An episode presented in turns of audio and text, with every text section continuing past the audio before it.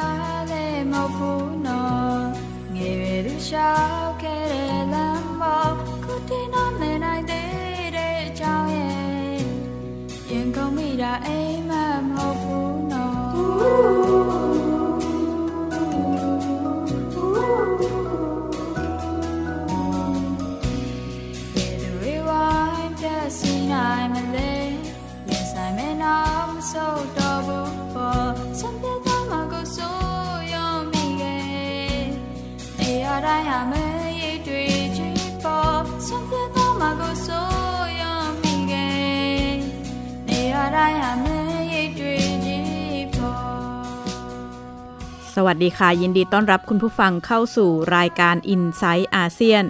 ดิฉันชลันทรโยธาสมุทรทำหน้าที่ดำเนินรายการ เราเริ่มต้นรายการกันด้วยเพลงอาชิตโซตา หรือว่า Love Is นะคะ เป็นเพลงที่เกี่ยวข้องกับความรัก เพลงนี้นำมาขับร้องแบบ cover โดยหินอุคัย เธอเป็นหนึ่งในนักร้องที่ออกมาแสดงจุดยืนร่วมการทำอารยะขัดขืนต่อต้านรัฐประหารในเมียนมานะคะ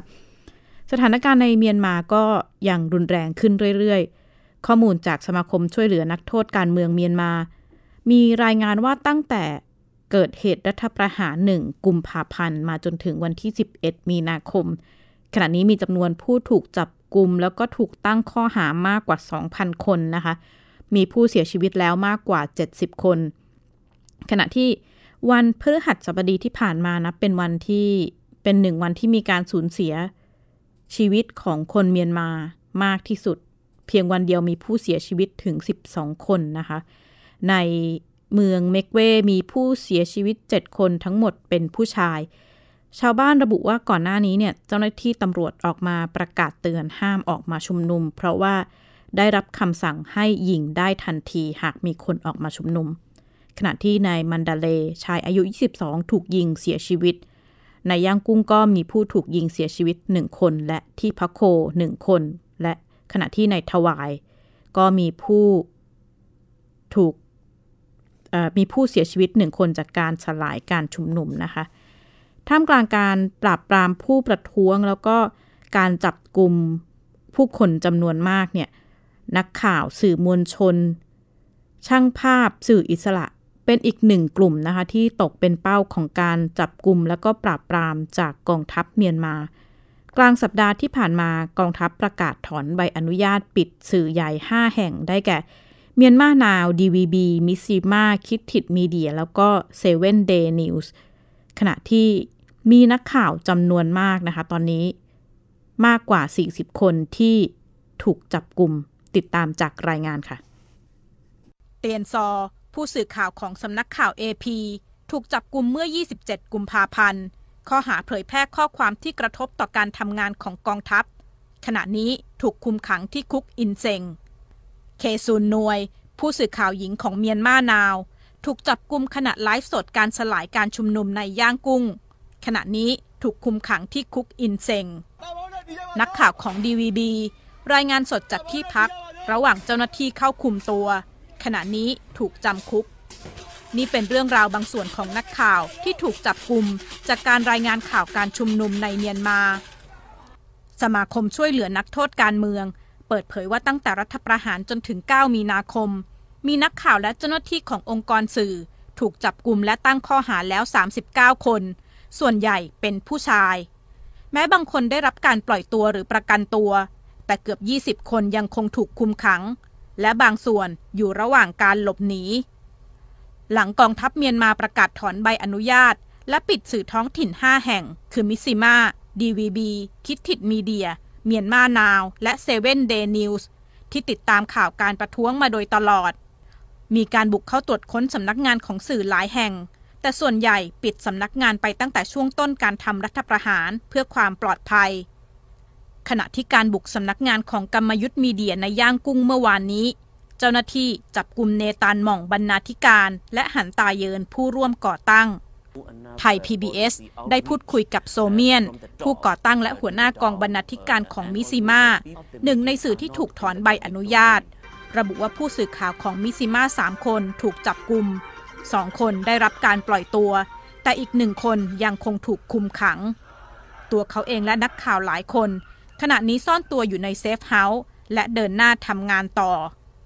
Of course, uh, we are risking uh, our life, uh, and the, our our reporters and journalists are taking a lot of risk, particularly after the office is raided, uh, particularly after the license official status are, are revoked. Uh, we are outlawed uh, by the junta. So our reporters and journalists on the streets are, are, are taking huge risk of getting arrested or even beaten up, not only by the security personnel like military and police, but also by the thugs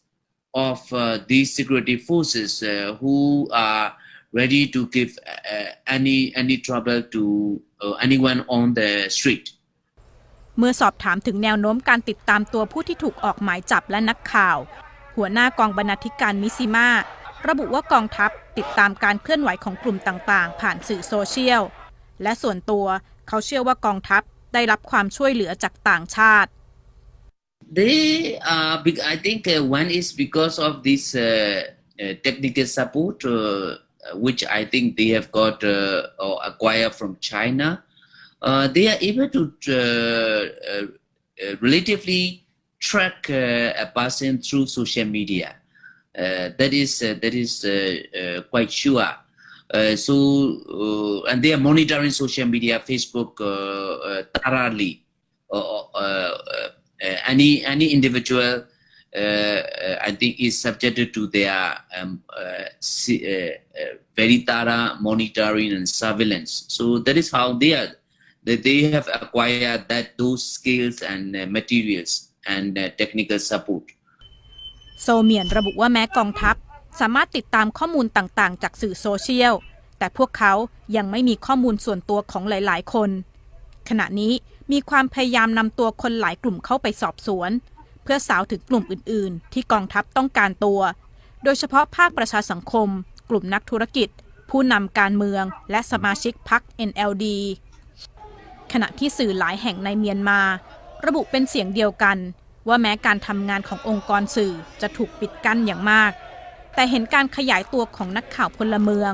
การบันทึกภาพโดยประชาชน และการรายงานข่าวผ่านสื่อโซเชียลตลอดเวลา นักข่าวหลายคนที่เคยร่วมเคลื่อนไหวเรียกร้องประชาธิปไตยในเมียนมาช่วง 1988 มองว่าการเคลื่อนไหวครั้งนี้แตกต่างจากในอดีต เพราะเกิดขึ้นท่ามกลางเทคโนโลยีสื่อ ที่ทุกภาพ ทุกเหตุการณ์ ถูกบันทึกและเผยแพร่ไปอย่างรวดเร็ว ชลันทรโยธาสมุทรไทย PBS รายงาน ขณะที่องค์กรนิรโทษกรรมสากลหรือ Amnesty นะคะ ได้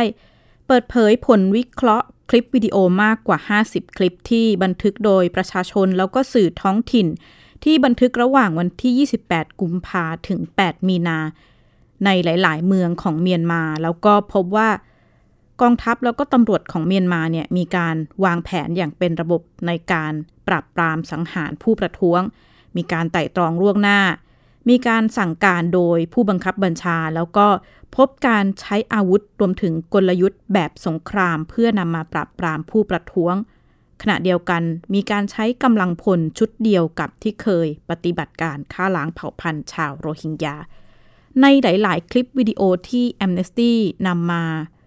วิเคราะห์นะคะ ก็พบว่าหนึ่งในคลิปวิดีโอที่บันทึกเมื่อ 2 มีนาคมที่ย่างกุ้งเนี่ยก็ปรากฏภาพ ผู้บังคับบัญชา มีการสั่งการให้พลซุ่มยิงที่เป็นพลซุ่มยิงปืนไรเฟิลเล็งยิงไปยังผู้ประท้วง บางคลิปเนี่ยเป็นคลิปที่วันที่ 3 มีนาคม ก็มีการเผยแพร่ภาพที่เมืองออกกาลาปาเหนือเขตย่างกุ้งนะคะ เผยแพร่ภาพชายคนหนึ่งที่ถูกเจ้าหน้าที่นำตัวออกมายิงกลางถนน นี่ก็เป็นตัวอย่างบางช่วงบางตอนที่ Amnesty ยกตัวอย่างคลิปที่พวกเขานำมาวิเคราะห์ โดยผู้อำนวยการด้านการรับมือภาวะวิกฤตของ Amnesty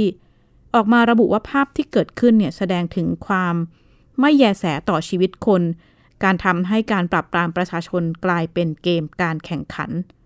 นอกจากนี้รายงานของ Amnesty ยังระบุว่า พบการใช้อาวุธสงครามหลายชนิดเพื่อ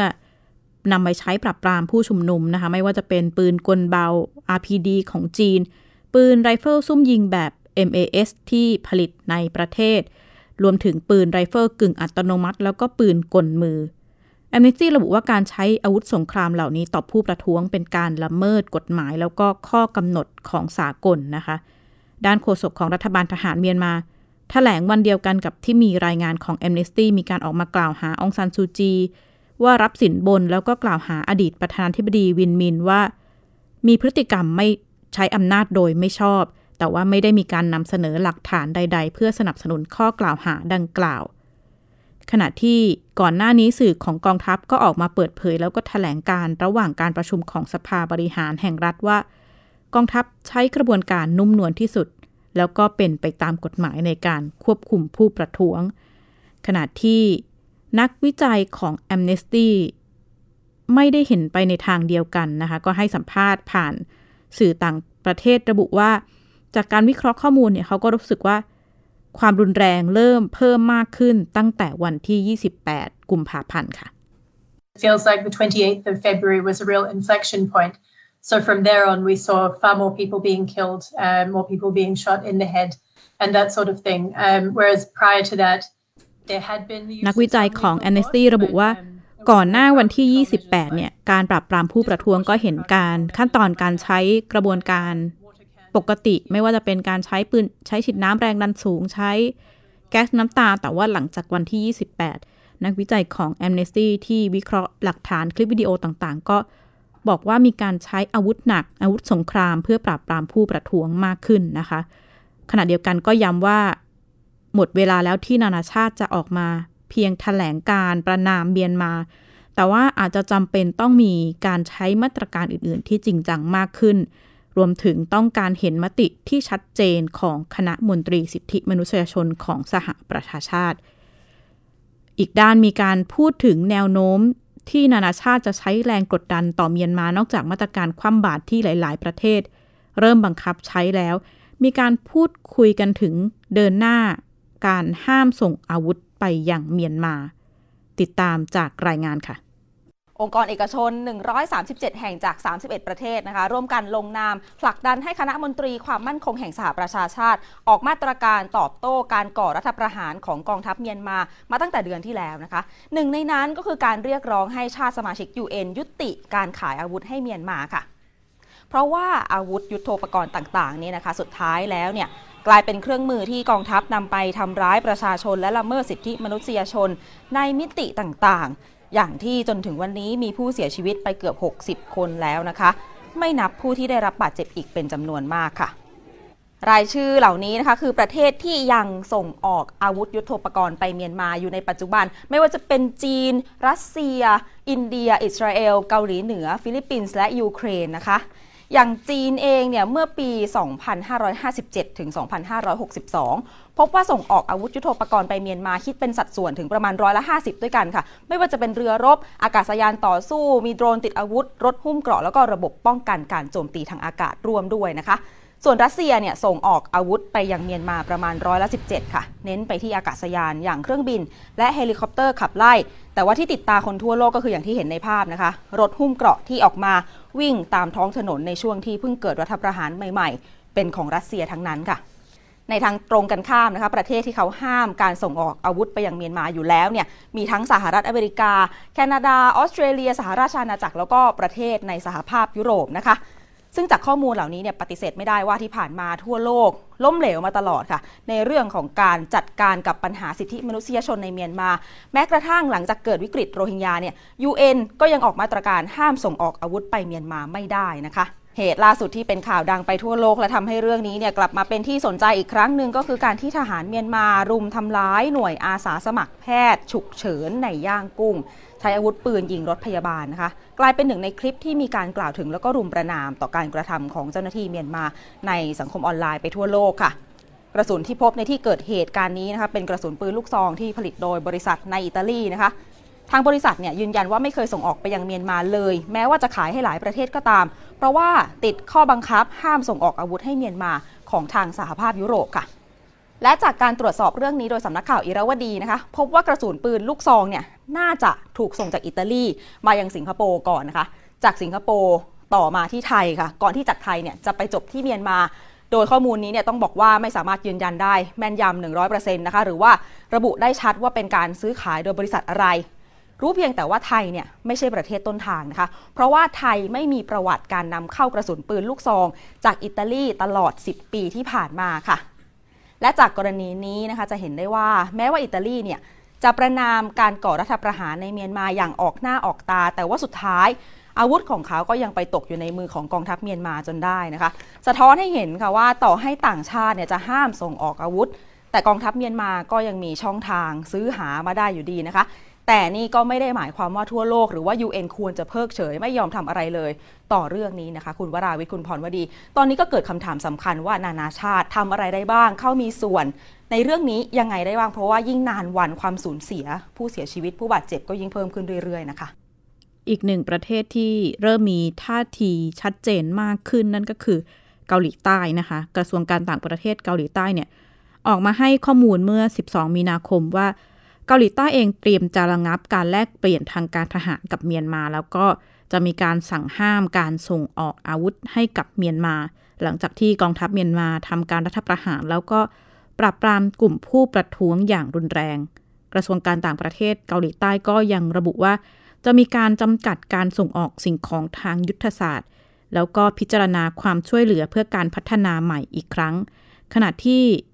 จะให้การช่วยเหลือด้านมนุษยธรรมเป็นกรณีพิเศษกับชาวเมียนมาเพื่อให้สามารถยังพำนักอยู่ในเกาหลีใต้จนกว่าสถานการณ์จะดีขึ้น ขณะที่ท่าทีของไทยก็เป็นที่จับตานะคะ หลังจาก จัดพื้นที่พูดคุยระหว่างผู้แทนจากเมียนมา อินโดนีเซียแล้วก็เป็นการจัดพูดคุยขึ้นที่ไทย ก็ได้รับเสียงวิพากษ์วิจารณ์ค่อนข้างมากนะคะ แต่ว่าล่าสุดถแถลงการของกระทรวงการต่างประเทศไทยเมื่อวันที่ 11 มีนาคม ก็ดูเหมือนว่าจะมีท่าทีชัดเจนขึ้นมาเล็กน้อยนะคะ โดยมีเนื้อความในการถแถลงการว่าไทยเนี่ยเสียใจต่อการ เสียชีวิตแล้วก็ความทุกข์ยากที่เกิดขึ้นในเมียนมา จากสถานการณ์ที่รุนแรงขึ้น แล้วก็ย้ำท่าทีตามถแถลงการของบรูไนในฐานะประธานอาเซียน ซึ่งเรียกร้องให้ทุกฝ่ายในเมียนมาใช้ความอดทนอดกลั้น มีความยืดหยุ่นอย่างถึงที่สุด แล้วก็เรียกร้องให้มีการผ่อนคลายสถานการณ์ ให้มีการปล่อยตัวผู้ที่ถูกคุมขัง รวมทั้งกระตุ้นให้ทุกฝ่ายที่เกี่ยวข้องร่วมหาทางออกกันด้วยสันติวิธี แล้วก็ ใช้การพูดคุยกันอย่างสร้างสรรค์นะคะ ก็นี่น่าจะเป็นครั้งแรกที่มีการถแถลงให้ปล่อยตัวผู้ที่ถูกคุมขัง ขณะเดียวกันก็ย้ำว่าไทยสนับสนุนแนวทางของอาเซียนนะคะท่าทีของไทยที่ออกมาถแถลงเช่นนี้ มีแนวโน้มเป็นอย่างไรหรือไทยเองจะวางตัวยังไงต่อสถานการณ์ที่เกิดขึ้นในเมียนมา โดยเฉพาะอย่างยิ่งเป็นประเทศเพื่อนบ้านของเรา คุณนัทธาโกมลวัทินวิเคราะห์เรื่องนี้ค่ะ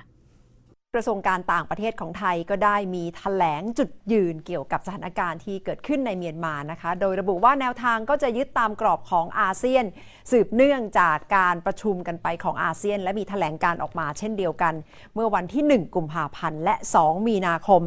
แต่ขณะเดียวกันประเทศไทยเองก็ต้องการที่จะเรียกร้องให้ปล่อยตัว บุคคลต่างๆ ที่ถูกควบคุมตัวไปที่เมียนมานะคะ และเรียกร้องให้หาทางออกกันอย่างสร้างสรรค์ โดยดึงทุกฝ่ายเข้ามาพูดคุยหารือกันและหาทางออกด้วยสันติภาพค่ะ ก็เป็นท่าทีของไทยที่ออกมาในช่วงเวลานี้นะคะ ซึ่งเป็นท่าทีที่ต่อเนื่องจากก่อนหน้านี้ ได้เห็นภาพเมื่อวันที่ 24 กุมภาพันธ์ค่ะ ที่รัฐมนตรีว่าการกระทรวงการต่างประเทศของอินโดนีเซีย เรดโนมาซูดี และตัวแทนของ รัฐบาลทหารเมียนมาในฐานะรัฐมนตรีว่าการกระทรวงการต่างประเทศ ก็คืออูวันนะหม่องละวินได้มาพบหารือในไทย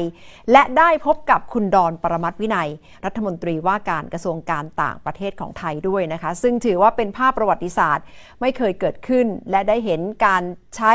บทบาทของไทยในเชิงการทูตและแนวทางการต่างประเทศ เพื่อเปิดให้มีพื้นที่ในการพูดคุยกับตัวแทนของกองทัพ ของเมียนมาด้วยนะคะ ซึ่งจากนี้ไปก็คงจะต้องติดตามถึงบทบาทที่จะเกิดขึ้นต่อเนื่องของอาเซียนและของไทย อีกด้านหนึ่งวันนี้ก็ได้เห็นคำสั่งเพิ่มเติมจากกระทรวงการคลังของสหรัฐประกาศคว่ำบาตรลูกของพลเอกอาวุโสมินอ่องหลายเพิ่มเติมนะคะ ลูกสองคนก็คืออ่องแปรโซน บุตรชายวัย 36 ปี และลูกสาวขินทีรีเต็ดมนวัย 39 ปี ทั้งสองก็มี ธุรกิจที่หลากหลายนะคะ โดยคำสั่งที่ออกมาก็มาจากกระทรวงการคลังของสหรัฐ เป็นสำนักงานที่ดูแลทรัพย์สินของต่างประเทศ ซึ่งก่อนหน้านี้ก็มีคำสั่งคว่ำบาตรออกมาก่อนหน้านี้แล้ว นอกจากการประกาศคว่ำบาตรบุตรชายและบุตรสาวของพลเอกอาวุโสมินอองไลน์ในฐานะประธานสภาบริหารแห่งรัฐที่ทำการรัฐประหารแล้ว 6 กลุ่มธุรกิจที่เกี่ยวข้องกับบุตรชายและบุตรสาวนะคะ ก็มีธุรกิจที่หลากหลายทั้งธุรกิจก่อสร้าง พัตคาร และธุรกิจสื่อ ซึ่งเกี่ยวข้องกับบุตรชายและบุตรสาว หมายความว่าจากนี้ไปบริษัทต่างๆ ในสหรัฐห้ามทำธุรกรรมที่เกี่ยวข้องกับบริษัทเหล่านี้ เป็นมาตรการที่ออกมา ซึ่งรัฐบาลสหรัฐโดยกระทรวงการคลังก็ระบุว่า จากปฏิบัติการที่เกิดขึ้น ในการยึดอำนาจจากรัฐบาลพลเรือน ภายใต้การนำขององซานซูจี และการปราบปรามผู้ประท้วงอย่างรุนแรงทำให้ต้องตัดสินใจออกประกาศคว่ำบาตรเพิ่มเติมในครั้งนี้นะคะ ก่อนหน้านี้กระทรวงการคลังของสหรัฐก็ได้ประกาศคว่ำบาตรในพลระดับสูงของกองทัพเมียนมาไป หลายนายรวมถึงพลเอกอาวุโสมินอ่องหลายด้วยนะคะ ซึ่งเป็นความพยายามของสหรัฐในการกดดัน และระบุว่าต้องกดดันให้ตรงเป้าหมายก็คือนายทหารระดับสูงเพื่อไม่ให้คนเมียนมาถูกกระทบจากมาตรการคว่ำบาตรของสหรัฐค่ะ อีกด้านหนึ่งก็ได้เห็นท่าทีของคณะมนตรีความมั่นคงแห่งสหประชาชาติที่ประชุมกันเรื่องนี้ และได้ประกาศ ประนามการปราบปรามผู้ประท้วง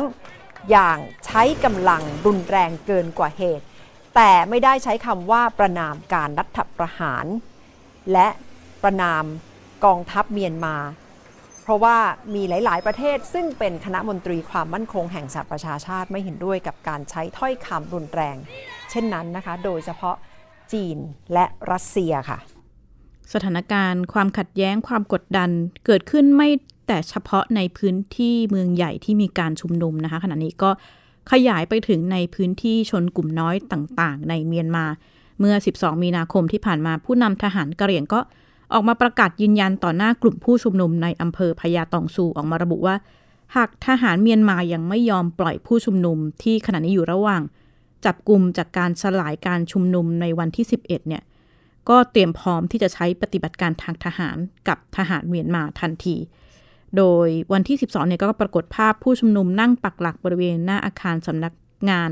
ประสานทหารกะเหรี่ยง KNU ในเขตพื้นที่อำเภอพญาตองซู จังหวัดกอการเร็กนะคะ ก็เพื่อรอผลการเจรจาหลังผู้นำทหารกะเหรี่ยง DKBA เนี่ยเข้าเจรจากับผู้นำทหารเมียนมาเพื่อขอให้ปล่อยตัว ชาวบ้านสี่คนที่ถูกจับกลุ่มขนาดเข้าสลายการชุมนุม แต่ว่าก็ ยังไม่มีความคืบหน้านะคะ เพราะว่าผลเจรจาเนี่ยทหารเมียนมาก็ยังไม่ยอมปล่อยตัวชาวบ้าน โดยอ้างว่าจำเป็นต้องรายงานตามสายบังคับบัญชาเพื่อใช้ในการตัดสินใจ สถานการณ์การเดินหน้าของชนกลุ่มน้อย ชาวเมียนมาในเมืองก็คงต้องติดตามต่อเนื่อง เพราะว่าจากการที่ดิฉันได้พูดคุยกับผู้สื่อข่าวในเมียนมาก็ระบุว่าขณะนี้ กลุ่มชาติพันธุ์กลุ่มกลุ่มชนกลุ่มน้อยก็ออกมา จับมือกันเพื่อที่จะร่วมประท้วงต่อกองทัพเมียนมากับสถานการณ์การทำรัฐประหารที่เกิดขึ้น แต่ก็ไม่ใช่ทุกกลุ่มที่เข้าร่วมกับกลุ่มผู้ประท้วงนะคะ ก็มีแนวโน้มที่จะมีบางส่วนเข้าร่วมกับกองกำลัง ซึ่งหลาย ๆ คนก็ค่อนข้างเป็นห่วงต่อสถานการณ์ที่เกิดขึ้นว่า หากเกิดการใช้อาวุธต่อสู้กันจะเกิดอาจจะเกิดความรุนแรงแล้วก็ความเสียหายหนักมากขึ้นในสถานการณ์ที่เมียนมา และนี่คือทั้งหมดของ i n s i ซต์อาเซียนวันนี้ ดิฉันชลันทรโยธาสมุทรขอลาคุณผู้ฟังไปก่อน และพบกันใหม่สัปดาห์หน้า สวัสดีค่ะ ติดตามรายการได้ที่ www.thaipbspodcast.com แอปพลิเคชัน Thai PBS Podcast หรือฟังผ่านแอปพลิเคชัน Podcast ของ iOS Google Podcast Android Podbean SoundCloud และ Spotify ติดตามความเคลื่อนไหวของรายการและแสดงความคิดเห็น โดยกดถูกใจที่ facebook.com/thaipbspodcast